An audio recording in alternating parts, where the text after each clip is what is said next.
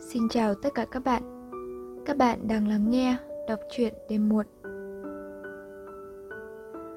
Nhật Tân kéo cái mũi nhung đen xuống cho thêm bí mật. Xốc cái cổ áo ra gơ lăng lên đến gáy, đánh diêm hút một điếu thuốc lá. Anh rẽ vào cái phố nhỏ trông sang hàng bạc. Đầu phố đang đào hào, giữa phố tấp nập. Phòng trà, tiệm cà phê, hiệu phở, hiệu bánh cuốn, hiệu nem vẫn mở cửa cửa hàng nào cũng đầy ứ xe đạp. Trong một tiệm cà phê, người ta đang bàn tán om sòm. Nó không đánh mình nó cũng chết, mình không đánh nó cũng không sống được. Chẳng hiểu thế nào cả. Thôi, cứ biết còn được uống một cốc cà phê hôm nay. Chính phủ của Lê ông Bloom lên rồi, Bloom là bạn thân của cụ. Chính trị thì không nói chuyện tình cảm, Toàn các sứ FIO trong nội các mới thì ăn thua mẹ gì. Mũi tẹt vẫn hải ngoại, đang rằng Lý ơ sắp sang, bên này Santoni không gặp cụ nữa. Liên kiểm pháp không chịu đi chung với mình. Này vụ Yên Ninh, mai vụ Yên Ninh, chết hết mất. Đánh đi cho nó biết tay, ngoạn vào Hà Nội thì gãy răng. Hà Nội không như Hải Phòng.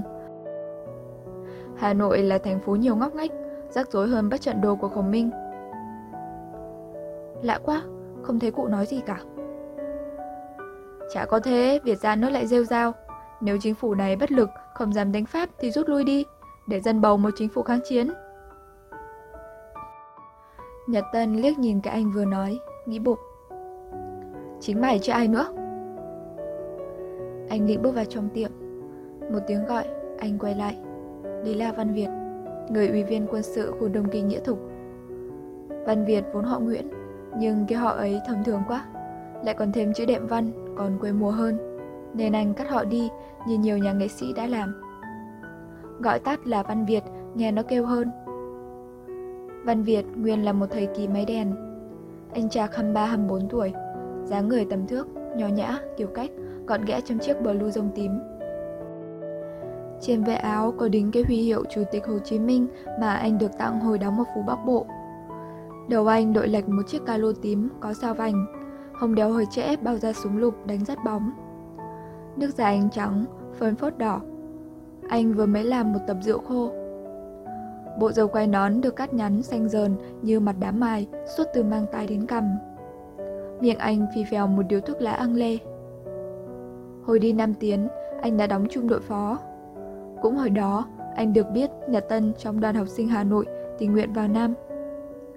Nhật Tân phục Văn Việt là cấp chỉ huy can dạ, và Văn Việt thì mến Nhật Tân là người sôi nổi, lại cùng cánh Hà Nội vào. Những ngày nghỉ, họ thường gặp nhau, kể lại những chuyện của thủ đô để khuây khỏa nỗi nhớ nhà, để quên những gian khổ của cuộc chiến đấu. Mắt lừ lừ, Văn Việt hỏi. Quốc Vinh dọn đi rồi phải không? Dọn rồi. Sáng ngày ông ấy về, ông ấy địa tôi một trận ghê quá. Chính trị thì phải thế chứ. Nhật Tân nhận ra ngay cái mỉa mai trong giọng nói của Văn Việt và cười đồng tình. Anh rút một điếu thuốc lá Philip Morris trong cái bao mà Văn Việt vừa chia ra, vừa đánh diêm vừa nói. Không biết chính trị đến bao giờ, điên lên mắt Chưa hết đâu. Mắt Văn Việt càng lừ lừ, như lim di buồn ngủ. Anh bước lên cái hè hẹp, nhường lối cho mấy cô nữ sinh kéo Nhật Tân lại gần, anh thi thào. Vụ hàng bún là một kiểu thăm dò. Mình không làm gì là nó lấn. Cậu hiểu tâm lý thăng pháp chứ gì? Giả dái non hột, ai cứng thì nó mềm. Ví dụ Đức bên kia, Nhật bên này. Ngược lại ai mềm thì nó cứng, như ta bây giờ. Ở trên thì đã cứng quyết lắm rồi. Ông Võ Nguyên Giáp, nhân danh Bộ trưởng Bộ Quốc phòng, đã có lời kêu gọi thanh niên sống chết với thủ đô Người ta đang kia khẩu hiệu vung lên đấy. Nhưng quốc vinh nhà cậu thì thế nào? Vừa rồi họp thì vẫn nói mấy điểm cũ dích. Tích cực vận động đồng bào tản cư này, dự trữ gạo nước này, hết sức tránh khiêu khích này. Nhật Tân cũng không tán thành những chuyện manh động, để cho Văn Việt không phật ý, anh nhẹ nhàng. Có nhiên những việc ấy thì đúng thôi, cũng như cái việc tích cực đục tường đáp ụ mà ông ấy nhấn đi nhấn lại, có ai không đồng ý đâu. Những việc ấy thì mình đã làm và đang làm, không mới gì cả. Cái mới bây giờ là vấn đề quân sự, là vấn đề vũ khí thì ông ấy không chú ý. Còn cái này là cái mới của ông ấy đây này. Tổ chức một cuộc bãi thị toàn thành, tẩy chay quân đội Pháp để phản đối vụ Yên Ninh. Đấy mới đấy. Bảo Oanh đang hấp tấp đi vận động chị em chợ Đồng Xuân đấy. Y như thiên hạ đại Thái Bình. Nó thế nào ấy nhỉ? Chậm ghê lắm, nhu nhược hết sức. Ví dụ nhà Quảng Sương Long hàng bồ có hàng núi quốc sẻng. Lão cự lâm viện hết lý này đến lý khác, không ủng hộ lấy một cái. Tự vệ thì đáng thiếu quốc sẻng, chỉ cần một cái giấy trưng dụng là xong, thế mà không làm. Một ví dụ khác, thuộc men thì cần lắm chứ gì, thiếu biết hết. Y tá sĩ chạy lòng tóc gáy mới được một ít bông băng. Tôi đề nghị trưng dụng luôn mấy cái nhà báo chế thuốc trong liên khu. Có thể đủ dùng hàng năm, nhưng cũng không dám làm. Nói phải dựa vào sự ủng hộ của nhân dân là chính. Làm mạnh thì sợ Pháp nó buộc cho là khiêu khích, tư sản hoang mang. Sao anh không nói? Văn Việt nhún vai. Nói đấy chứ, nhưng ai nghe à? Nói mãi thì lại mang tiếng là chủ nghĩa quân sự, là tiểu nữa. Nghe ai bảo mình tiểu thì muốn độn thổ rồi còn gì.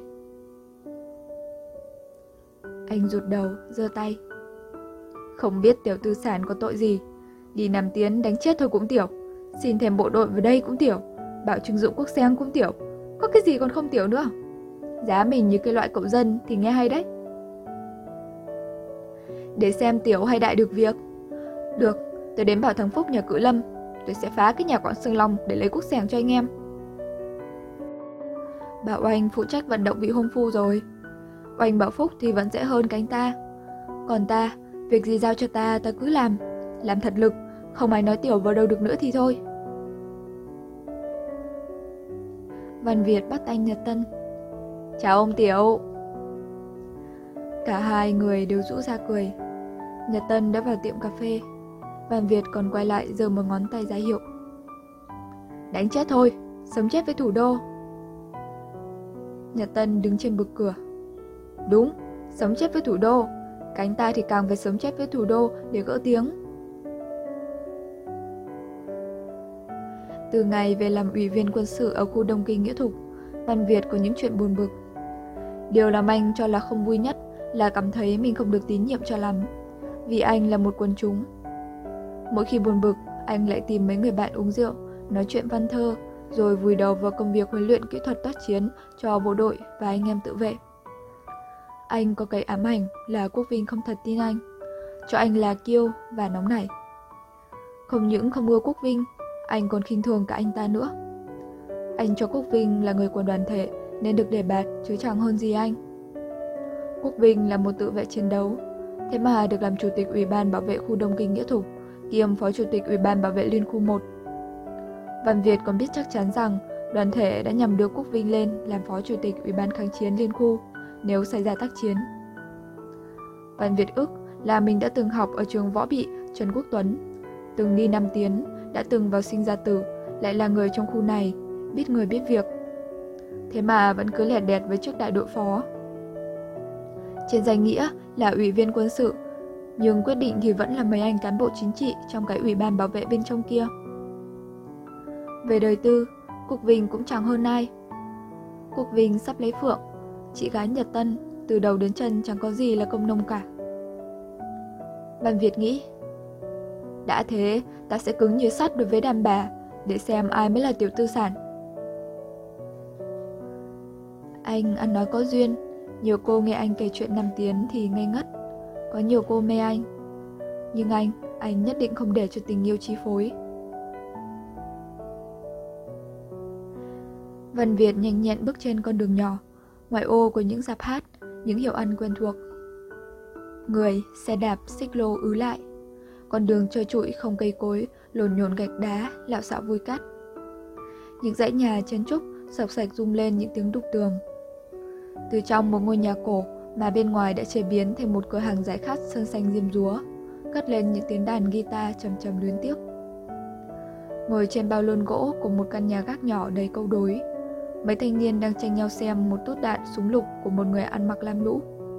Người này rối rít lấy ra một cái túi nữa trong cái bị rách như bị ăn mày. Tất cả phố xá nhuộm một màu đen xám. Chớp chớp nhấp nháy đó đây một vài ngọn đèn điện trong những nhà tối tăm, ấm thấp. Ngoài đường, kẻ chạy ngang, người chạy dọc, kẻ bước vội, người đứng trầm ngâm, dùng mình trong khí lạnh của buổi chiều. Gió bắc thổi hưu hắt, bốc lên mùi hôi của cống rãnh và thỉnh thoảng sực nức cái mùi thơm phức của cà phê, mùi mặn ngậy của phở rào. Một đoàn ba bốn cái xe bò chở đầy mọi thứ đất cát còn ướt sông sộc lao tới, làm chật lên cái phố hẹp lúc nhúc. Đằng xa, phần lớn là người lao động và một số học sinh quần tây sắn cao. Một học sinh giơ nắm tay. Cát đấy chứ đâu, ai thiếu cát làm ụ thì ra sông Hồng mà lấy. Tiếng reo. Cát sông Hồng, dô ta. Người ta chạy ùa ra, vẫy vẫy đoàn xe bò vui như vẫy xe hoa. Văn Việt nghĩ, đồng kinh nghĩa thục như cái tổ kiến, người ta mang đủ thứ về để đánh giặc. Mặc dù tiêu tít, người ta vẫn nhường bước cho Văn Việt. Nhiều người chỉ trỏ, nhiều người cung kính chào anh. Anh giơ tay lên mũ calo, đáp lại mọi người một cách lịch sự và hiên ngang.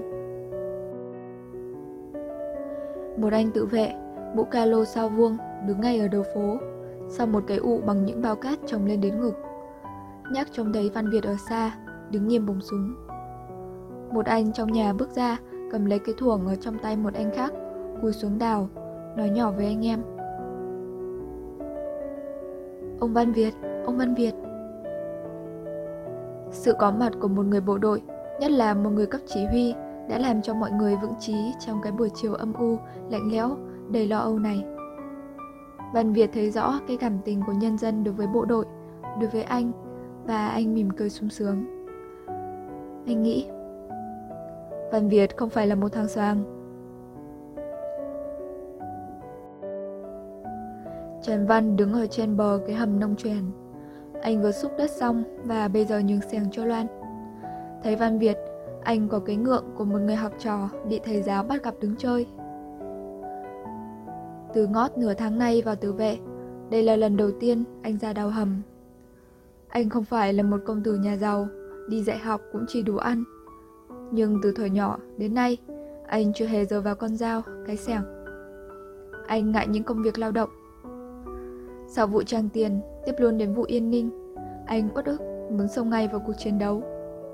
Giặc đã trắng trợn ra mặt, không còn là lúc đi vận động bà con tàn cư, tích trữ gạo nước, đi nghe giải thích về trường kỳ kháng chiến, về nhiệm vụ của thanh niên nữa. Tất cả những việc đó anh thấy đều là viền vông cả.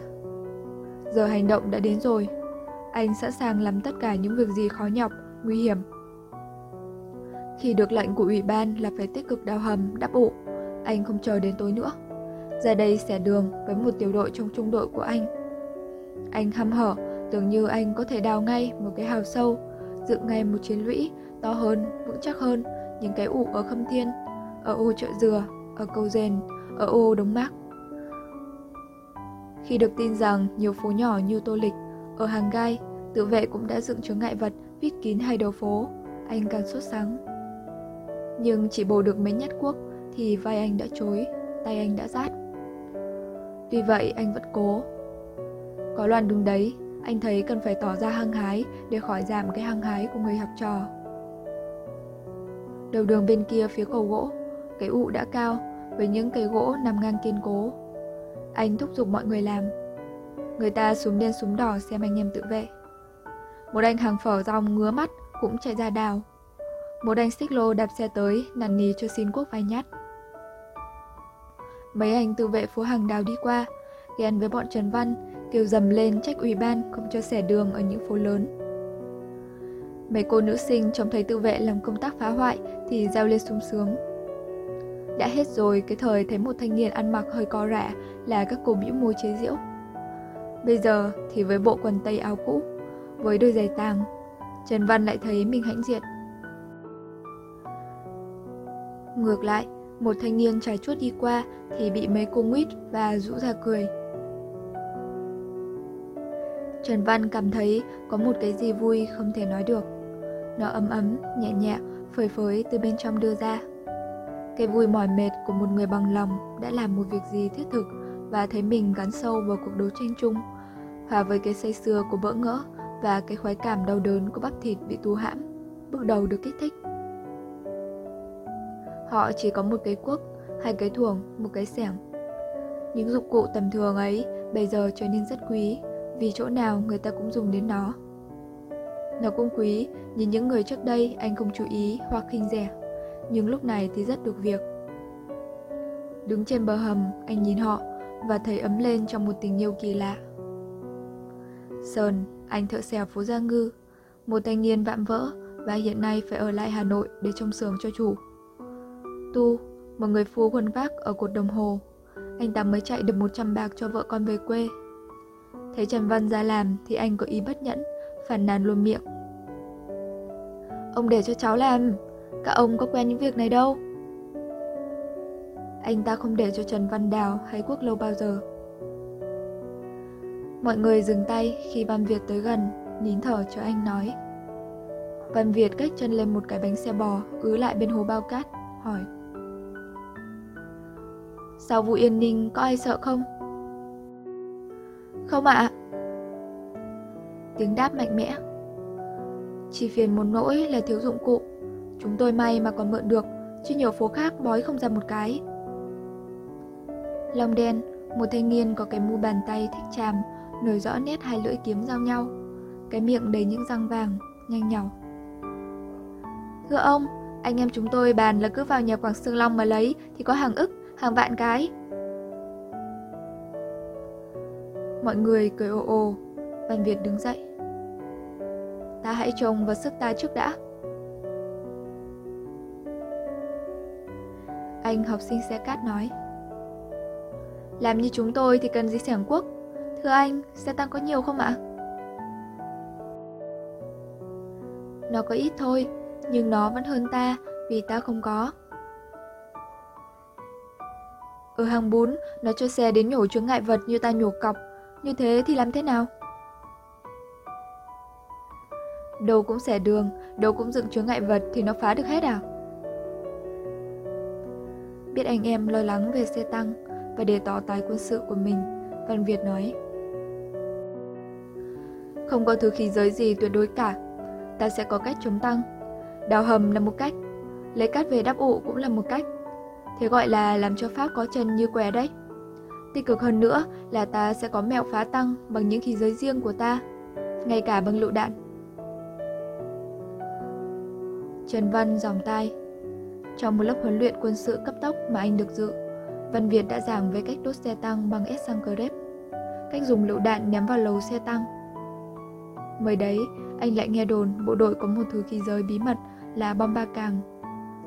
Anh nhìn Văn Việt muốn hỏi về thứ võ khí lạ lùng ấy, nhưng anh vẫn thụt rè. Văn Việt nói tiếp. Đánh nhau với bọn đế quốc mạnh hơn ta về võ khí thì yếu tố quyết định đối với chúng ta vẫn là tinh thần. Chúng ta không sợ xe tăng thì đánh được xe tăng.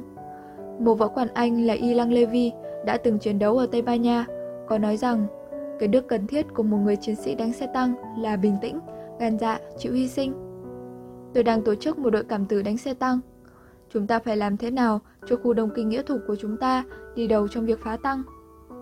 Có ai tình nguyện vào đội ấy không?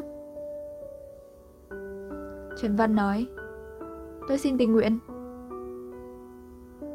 Mọi người đều nhao nhao hưởng ứng. Văn Việt nói, Thôi, anh chị em làm đi.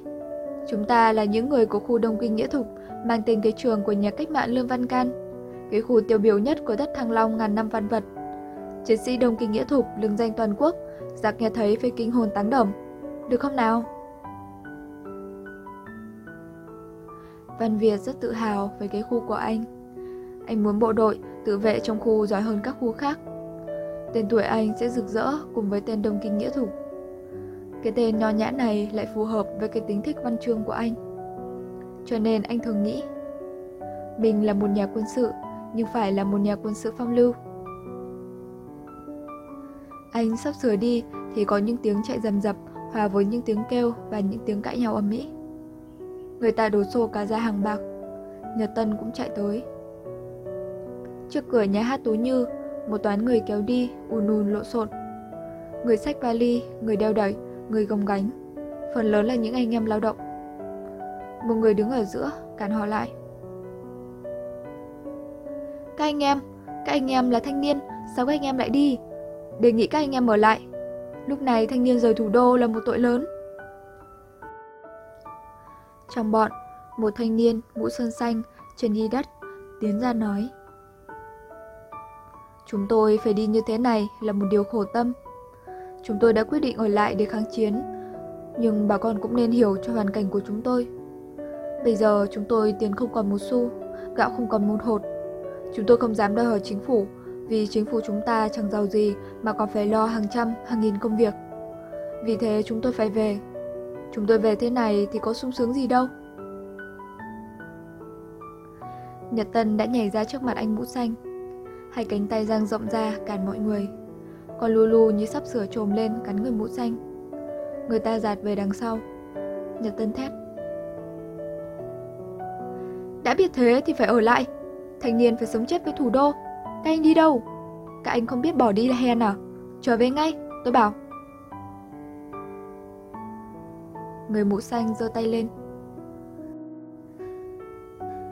Chính phủ không hề bắt buộc ai ở lại. Anh là gì mà giữ chúng tôi? Tôi là gì ấy à? Tôi chỉ nhân danh là một thanh niên Hà Nội. Tôi không cho các anh về. Nhưng chúng tôi có được như các anh đâu. Không có cái gì vào miệng thì không ai nói cứng được. Chúng tôi không có một hộp cơm vào bụng từ hôm qua rồi. Sắp đánh nhau với Pháp mà các anh còn nói chuyện cơm áo à? Đám đông sừng sộ bước lên. Chúng tôi ở đây không có việc gì, đào thì sáng quốc không có. Rồi sẽ có, muốn bao nhiêu cũng có. Tôi sẽ đến tận nhà cự lâm lấy cho các anh em. Các anh còn muốn cái gì nữa nào? Các anh lại sợ phản động đã bảo tự vệ là bia đỡ đạn cho Việt Minh chứ gì? Anh không được nói láo. Một lần nữa, tôi bảo các anh về, nếu không tôi sẽ... Người thanh niên mũ xanh quăng cái vali xuống đất, tay đưa mũ cho một người khác. Anh sẽ làm gì? Khai trừ chúng tôi chắc. Nhật Tân thét. Khai trừ à? Không, khai trừ một tự vệ không phải bằng một lời tuyên bố, khai trừ tự vệ bằng súng đạn. Anh vạch cái áo ra gờ lăng ra để lộ cái dây đeo súng lục quàng trước ngực và cái thắt lưng Mỹ có dắt một khẩu súng lục. Anh rút khẩu súng giơ lên trời. Một tiếng kêu. Không được bắn! Văn Việt nhìn ra thì là Quốc Vinh. Vừa đi ở đâu về tới đây? Anh lẩm bẩm. Lại sắp diễn thuyết. Anh lùi vào đám đông, đi thẳng. Trần Văn lấy làm lạ về thái độ của Văn Việt. Đã mấy lần anh bắt gặp Văn Việt thấy bóng Quốc Vinh là lánh mắt đi. Trái với lời nói của Văn Việt, Quốc Vinh không diễn thuyết. Trần Văn chỉ thấy anh đứng nói chuyện nhỏ nhẹ với người mũ xanh, rồi len lỏi vào giữa đám đông như bàn bạc với mọi người. Họ chăm chú nghe anh và gật đầu gật đầu, rồi thấy họ gieo hò trở lui. Những người đứng trên vỉa hè cũng vỗ tay hoan hô. Quốc Vinh quay lại, Bàn tay phải cuộn tròn lại, đưa lên miệng. Anh ho khe khẽ. Đôi mắt lồ lộ của anh như tìm người nào. Chợt thấy ủy viên kinh tế đứng gần Trần Văn. Anh bước lại, nói nhỏ. Chị gạo kho phát cho anh em. Ông ủy viên bật nảy người. Thưa ông, số gạo dự trữ trong kho không còn mấy. Phát cho bộ đội, nhân viên cơ quan còn đang thiếu, còn phải đề phòng nếu xảy ra... Cứ xuất ra ba tạ, đã đề nghị lên trên xin thêm nhưng không được. Đây là những anh em dân nghèo, phu phen, công nhân. Anh em không phải là những người thiếu tinh thần, anh em rất tích cực, phải giữ lại để phá hoại và chiến đấu. Ông xuống ngay cho, tôi chịu trách nhiệm. Tay anh lại đưa lên, cái miệng rào ra, làm lõm sâu đôi má. Trần Văn mắt không rời người cán bộ, thầm khen cái bình tĩnh nhẹ nhàng của anh ta. Nghĩ đến cái hung hăng của Nhật Tân, anh bật buồn cười. Thấy Quốc Vinh đi qua, anh hỏi. Sao ta cứ để cho mũ đỏ hoành hành mãi thế? Quốc Vinh bấy giờ mới nhận ra Trần Văn. Bắt tay xong, anh nói. Đế quốc là con quỷ, nhưng ta thì vẫn nêu cao ngọn cờ hòa bình cho đến cùng. Âm mưu của nó đã rõ rồi, mình phải làm thế nào chứ? Không phải đến vụ Yên Ninh ta mới rõ cái âm mưu của chúng. Cái âm mưu của chúng nó đã lộ ra từ Hiệp định Sơ bộ mùng 6 tháng 3, từ tạm ước 14 tháng 9. Kế hoạch của nó là tắm ăn lá. Hết Lạng Sơn rồi Hải Phòng, rồi bây giờ đến lượt Hà Nội. Vấn đề của chúng ta là đoàn kết, tích cực chuẩn bị để làm hậu thuẫn cho chính phủ. Và nếu không giữ được hòa bình, phải đánh thì chúng ta đánh. Chúng ta lặng lẽ mà chuẩn bị, gieo cười mà kháng chiến. Có thế thôi, phải không, nhà giáo? Quốc Vinh vỗ vai anh, hỏi "Cụ bà về rồi chứ anh? Trần Văn gật đầu Lời nói thân mật của Quốc Vinh làm cho anh cảm động Anh như trở lại mối tình bạn cũ không phải đứng trước người cán bộ thường Vẫn có cái gì đó lạnh nhạt, khó hiểu đối với anh. Anh vốn quen biết Quốc Vinh từ lâu. Quốc Vinh là con vợ bé của một ông đồ Người làng mẹ Trần Văn. Những kỳ nghỉ hè về quê mẹ Anh thường chơi với Quốc Vinh Học ở trường làng. Người vợ cả đánh ác quá Bà bé phải dắt Quốc Vinh đi. Khi ấy còn gọi là thằng Thụ. Mẹ Quốc Vinh không thể cho anh ta đi học được nữa. Trình độ lớp nhì, lớp nhất cũng dở dang. Anh ta xin vào làm thợ sắp chữ ở nhà in Lê Văn Tân Rồi anh đi hoạt động bí mật, phần nhiều ở Hà Nội. Năm 1943, Quốc Vinh có đến gặp Trần Văn tuyên truyền cách mạng. Nhưng Trần Văn sợ khủng bố Xin chỉ làm quân chúng cảm tình. Ít lâu sau, Quốc Vinh bị bắt.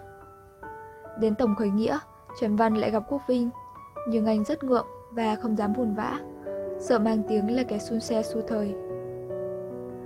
Bây giờ nghĩ lại, lắm lúc anh vẫn tiếc đã bỏ lỡ một dịp tốt để đi vào cách mạng. Trong khi Quốc Vinh, như anh thường nói, đã trở nên một người của tình thế, thì anh vẫn chỉ là một người mò mẫm tìm đường.